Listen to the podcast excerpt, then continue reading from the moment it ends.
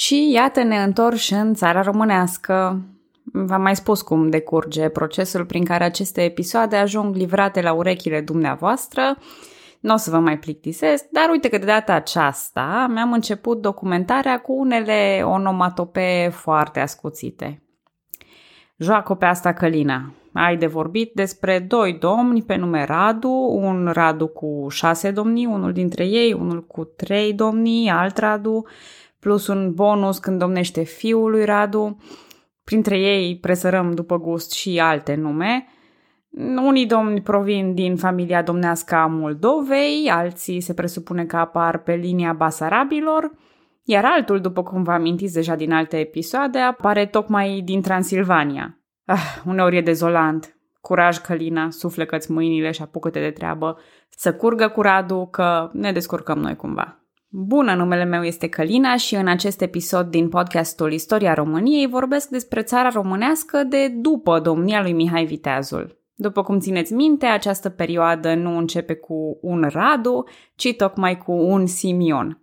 În 1600, Mihai Viteazul este alungat din țară de trupele poloneze, așa că domnitorul Moldovei, Ieremia Movilă, profită pentru a-l plasa pe tronul țării românești pe fratele lui Simion. Dar, așa cum a văzut și Mihai înaintea lui, armatele acestea formate din aliați și mercenari plătiți au prea puține scrupule din a stoarce fiecare picătură de bogăție de pe teritoriile cucerite. Pretențiile aproape nelimitate ale polonezilor îl determină pe Simion Movilă să ia câteva măsuri extrem de nepopulare împotriva boierilor. Mai mult, acea scurtă revenire a lui Mihai în Transilvania, urmată de uciderea lui și de consolidarea puterii habsburgice în Transilvania, fac ca poziția lui Simeon Movilă să fie una foarte șubredă. Tocmai că Habsburgii intervin în punerea pe tronul țării românești al unui protejat de al lor, susținut și de boieri și inclusiv de frații buzești. Simeon Movilă este astfel alungat și înlocuit cu Radu Șerban, în ciuda tuturor eforturilor, Simion nu va reuși să recapete țara românească, dar va tranziționa în rolul de domn al Moldovei atunci când fratele său Ieremia moare la 1606. În serialele TV se practică adesea ceea ce am văzut și noi în istoria României, Um, de exemplu, când un personaj complet nou apare brusc în serial, dar pentru a-i se da legitimitate, e stabilit că acel personaj a fost mereu prin preajmă, ba chiar prezent la toate evenimentele importante, doar că nu a fost văzut până acum. Uite, brusc, Spock din Star Trek are o soră vitregă, pe care nu a menționat-o nimănui niciodată. Sau Buffy, vânătoarea de vampiri, are o soră. Darth Vader e de fapt tatăl lui Luke, nu dușmanul care i-a omorât tatăl. O astfel de modificare se numește continuitate retroactivă sau retcon. Radu Șerban, la fel ca alți basarabi, este un exemplu clasic de retcon. Partizanii lui se jură că Neagoe Basarab a mai avut un fiu pe nume Șerban, iar Radu Șerban este fiul acestuia. Foarte interesant este atunci cum de învățăturile lui Neagoe Basarab către fiul său Teodosie l-au uitat pur și simplu pe celălalt copil. Dar în Redcon ne bazăm și pe o doză de indulgență din partea publicului, așa că aceste dileme nu sunt scrutate prea serios. Cert este că pe linia maternă, Radu Șerban era un descendent al boierilor craiovești. Pe timpul domniei lui Mihai Viteazul, el ajunge mare paharnic și e substanțial de bogat, având 71 de sate și o zestre serioasă de la soție, fica banului Udriște – E de asemenea unchiul matern al buzeștilor, iar eu am vorbit deja despre influența enormă pe care o au ei în țara românească. Poate în alt context, lucrurile ar fi fost cât se poate de simple, dar conflictele dintre Imperiul Otoman și cel Habsburgic complică puțin treaba. Alegerea, legitimitatea și stabilitatea lui Radu Șerban pe tronul țării românești depind și de alte aspecte, nu doar de susținerea buzeștilor sau de avere. Cronologic, prima domnie a lui Radu Șerban se desfășoară deci în 1601, dar e rapid detronat de către Radu Mihnea, candidatul sprijinit de turci. El era fiul lui Mihnea Torcitul, iar dacă vă mai amintiți, fusese propus și în timpul lui Mihai, ar fi fost a doua lui domnie.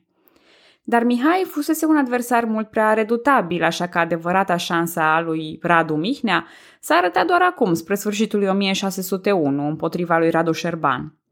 În aprilie, anul următor, norocul lui se schimbă iarăși. După câteva luni, Radu Șerban recapătă tronul țării românești. Dar nici Simion Movilă nu se lasă mai prejos. În toamna lui 1602, el încearcă o revenire spectaculoasă, fiind sprijinit de tătari și de fratele său, domnitorul Moldovei. Așa că Radu Șerban uftează adânc și pune iarăși mâna pe armă pentru a combate un nou atac, un nou rival, un nou război pentru tronul Valahiei. În acest război, anume, are loc celebra bătălie de la Teișani, care aduce moartea eroică a lui Stroie Buzescu și acel epitaf cu tremurător despre care vorbeam în episodul 65. Și nu le fu prevoie câinilor de tătari. Dar iată că lucrurile par, totuși, într-un final să se liniștească pe plan intern. Ceea ce în acele vremuri nu înseamnă neapărat pace, ci posibilitatea de a intra în războaie externe. La ce mă refer? În 1603, poziția țării românești aliată cu Habsburgii era amenințată de un clește otoman. Moise Secheli alege supunerea Transilvaniei către Imperiul Otoman, ceea ce l-ar lăsa pe Radu Șerban pur și simplu încolțit. Așa că oștile Valahe intră în Transilvania pentru a-l deposeda pe Secheli și aliații săi. Avantajul principal al domnitorului român a fost că a putut folosi o bază sigură în Transilvania, anume Brașovul, cetate care rămânea fidelă Habsburgilor. Moise Secheli a ales o poziție defensivă lângă Râșnov, dar oștile Valahe au reușit să străpungă apărarea și chiar să-l ucidă pe Moise Secheli în timpul retragerii. Anumiți istorici propun o teorie conform căreia generalul Basta, aflat pe atunci la satul mare, se temea ca domnitorul să nu o ia pe urmele lui Mihai Viteazul, deși această temere s-a dovedit a fi nejustificată. După victoria din apropierea Brașovului, Radu Șerban s-a retras pur și simplu înapoi peste Carpați, la treburile lui interne. Iar contextul era acum mult mai ofertant. Rival la tron, nu. Otomani la nord, nu. Tătari, nu. Disensiune internă nici atât, că nu fusese una dintre marile lui probleme. Iar turcii, deși cu siguranță nu uitaseră tupeul țării românești, aveau probleme mult mai mari, așa că au aprobat printre dinți domnia lui Radu Șerban. Fie, treacă de la noi. Or, în sfârșit, domnitorul, da, se poate ocupa de lucruri frumoase.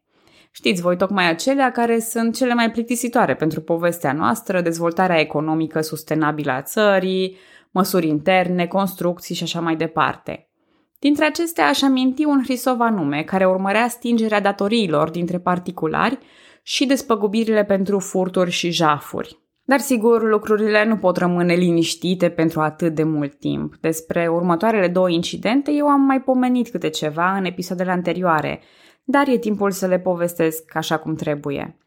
Este vorba despre războiul cu Gabriel Batori și despre alungarea lui Radu Șerban de la tron de către tizul său Radu Mihnea. Da, din nou. Și acum chiar că încep să se lege lucrurile. Gabriel Batori, pe care cu siguranță îl țineți minte, era un principe al Transilvaniei cu ambiții mari, poate chiar prea mari. Primele zvonuri despre planurile sale de a ataca țara românească au apărut undeva în jurul anului 1610, dar o mișcare concretă se lasă așteptată. Dar iarna aduce mereu surprize și de data aceasta nu e vorba de zăpadă pe drumuri ca acum, ci de un atac armat – Armata lui Batori pradă țara Bârsei, iar apoi trece Carpații, un fapt remarcabil pe timp de iarnă, și intră în țara românească. Radu Șerban, care se vedea scăpat deja pentru anul în curs, a fost luat prin surprindere și nevoit să abandoneze cetatea Târgoviște. A fugit în Moldova, unde era în relații foarte bune cu domnitorul Constantin Movilă. Astfel se încheie prima domnia lui Radu Șerban, iar Gabriel Batori se bucură de laurii victoriei, a ceea ce spuneam că a fost tot un fel de unire a Transilvaniei cu țara românească, dar sortită de la bun început eșecului. Asta pentru că erau deja trei pe un loc, cum se spune la admitere. Pe de o parte, Radu Șerban se pregătește de răzbunare. Pe de altă parte, Radu Mihnea, fiul lui Mihnea Turcitul și vechi prieten al otomanilor, dorea și el tot același scaun. Gabriel Batori începe să piardă din prietenia otomanilor și totul se transformă într-o strategie pe termen lung – Evident, câștigătorul din prima rundă va trebui să joace încă una. Și jocul începe. Radu Șerban se reasigură de susținerea Habsburgilor, adună trupe lângă Roman, inclusiv mercenari polonezi, apoi trece în țara românească unde buierii fideli se alătură. Are și de unde că Batorii nu a fost tocmai cel mai blând domnitor, iar oamenii sunt pe bună dreptate destul de supărați. Gabriel Batorii se întărește și el cu forțe proaspete la Prejmer, lângă Brașov, dar Radu Șerban îl ia prin surprindere. Batori încearcă să se retragă, mizând pe faptul că oștenii lui Radu sunt obosiți după efortul de trecere al Carpaților. Și avea dreptate, dar Radu forțează înaintarea, așa că Brașovul vede deja a doua bătălie în decurs de câțiva ani. E o victorie zdrobitoare a lui Radu Șerban, din care Batorii abia scapă, fugind și găsindu-și în fine sfârșitul ucis în Transilvania. Acum, această victorie a fost primită diferit de fiecare participant. Boierii și populația țării românești au fost încântați de posibilitatea unei noi domnii a lui Radu Șerban. Transilvania era ocupată cu alegerea unui nou principe, unul care nu avea asemenea ambiții de cuceritor. Otomanii erau în mod evident dezamăgiți de noua ascensiune a domnitorului pro-Habsburg. Iar Habsburgii, ei bine, priveau lucrurile cu atenție și îngrijorare, ca nu cumva această victorie să însemne apariția unui nou Mihai Viteazul – Așa că Radu Șerban nu se întinde peste plapumă, din nou, nu fugărește armata transilvană și se mulțumește cu țara românească. Dar dacă era un moment bun de atac pentru Imperiul Otoman, acum era, ăsta -i. Fără a pierde timp, o armată otomană aliată cu contingente tătare atacă oștile obosite ale lui Radu Șerban, care se retrage iarăși în Moldova. Lucrurile sunt însă agravate. Oastea lui e prinsă în apropierea Bacăului, unde Radu pierde tunurile, proviziile și cei mai buni ostași, inclusiv acei mercenari polonezi care contribuiseră din plin la victoria de la Brașov. Cu totul pierdut în afară de familie și de propria viață, Radu Șerban se găsește în poziția ingrată de a cere ajutor la Viena. Asemenea lui Mihai Viteazul, el pornește în pribegie și își încearcă șansele în audiență la împăratul Habsburg. Avea să fie totul în van. Pe ultimii ani ai vieții primea scrisori de la boieri prin care aceștia îl rugau să revină, dar contextul internațional era pur și simplu potrivnic. Habsburgii nu-și doreau un nou conflict cu otomanii și cu siguranță nu dintr-o pricină atât de mică. Suferea și fizic datorită gutei și a murit până la urmă în 1620. Împăratul Ferdinand al II-lea i-a acordat privilegiul unei înmormântări în catedrala Sfântul Ștefan. Mai târziu, fiica lui, Ancuța, soția domnitorului Nicolae Pătrașcu, deci nepoata lui Mihai Viteazul, avea să ducă în țară osemintele. La mănăstirea Comana sunt îngropați astăzi Nicolae Pătrașcu și Radu Șerban sub următoarea inscripție. Au luptat amândoi tare și vârtos pentru lege și pentru moșie cu păgânii turci și tătari. Radu Șerban a avut norocul și ghinionul de a se naște prea aproape de timpul lui Mihai Viteazul. Aș spune aici că în anumite privințe a reușit să fie chiar mai bun decât predecesorul lui. Uite, spre exemplu, a fost mai longeviv, mai iubit și mai puțin impulsiv. Dar, datorită epocii, Radu Șerban cade într-un cont de umbră, fiind loc la reflectoare doar pentru Mihai. Dar noi știm ceva mai bine de atât și apreciem fiecare personaj care a realizat ceva. O să-mi fie dor de tine, Radu, dar n-am ce să fac, trebuie să vorbesc și despre Radu. Bun, dacă ne oprim să numărăm, aceasta e a treia domnie a lui Radu Mihnea. Una după Mihai Viteazul, una peste Radu Șerban și iată-l pe omul nostru, domn al țării românești, iar țara în sine readusă în sfera de influență otomană. La o durată de 5 ani de zile va fi cea mai lungă domnie a lui în țara românească, dar nu și ultima – un domnitor care are o reputație destul de proastă sau cade în anonimat peste timp, poate datorită apropierii față de Imperiul Otoman. Dar eu tind să-l consider cumva legat de mâini și de picioare, asemenea tatălui lui cu o ani în urmă. Când omul nu are susținere nici din interior, nici din exterior, e stupid să ne așteptăm ca fiecare domnitor să pună mâna pe armă și să se răscoale împotriva imperiilor vecine. Dacă tot era nevoie de un favorit al otomanilor pe scaunul de domnie, singurul lucru pe care îl putea face Radu Mihnea era să joace acest rol. Dacă se dovedește a fi și decent în îndeplinirea sarcinilor, poate că nici nu e chiar atât de grav. Radu Mihnea e un domnitor cult datorită unei educații foarte bune făcute la muntele Atos. E un spirit renascentist și pios. Ctitorește o mănăstire la București unde e și îngropat. Însă iubirea pentru lux duce și la dezavantaje financiare și se pare că era destul de aspru cu birurile. Dar e 1616 și e timpul să dau puțin context pentru ce se petrece în Moldova. Domnul de acolo, Ștefan Tomșa, provoacă probleme otomanilor printr-un conflict sângeros cu boierii. Așa că sultanul e informat cu privire la situație și decide să pună un om de încredere pe scaunul de domnie al Moldovei. Eu vă spun cum îmi imaginez ca de curs totul. Suntem la Istanbul și aghiotantul îi spune sultanului cam așa. Șeful e bai mare prin Moldova, trebuie mazilit Ștefan Tomșa. Da, trebuie pus cineva de încredere, spune și sultanul. Pe cine? Știu, pe Radu Mihnea. El era de-al nostru, cu minte, sigur face treabă bună în Moldova. Dar șeful, Radu Mihnea, e în Valahia. Mm. Și în Moldova pe cine avem? N-avem șeful. Băga mea și papucul Ali. Mută-l pe ăsta atunci și făm rost de rezerve mai bune. Gata cu sceneta. Dar da, una peste alta, Radu Mihnea e efectiv mutat la domnia Moldovei.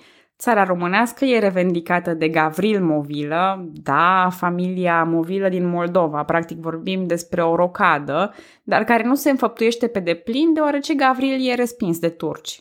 În schimb, accede Alexandru Iliaș, nepotul lui Alexandru Lăpușneanul, tot moldovean. După trei ani de administrație proastă din partea lui Iliaș, Radu Mihnea i-a dus iarăși în țara românească.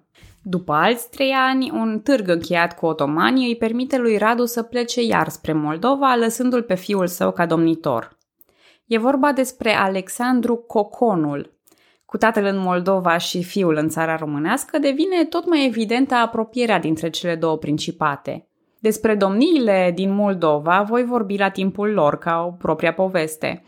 Chiar și Alexandru Coconul, alungat din țara românească, va mai avea o domnie în Moldova – Povestea acestor oameni e pe departe de a fi încheiată.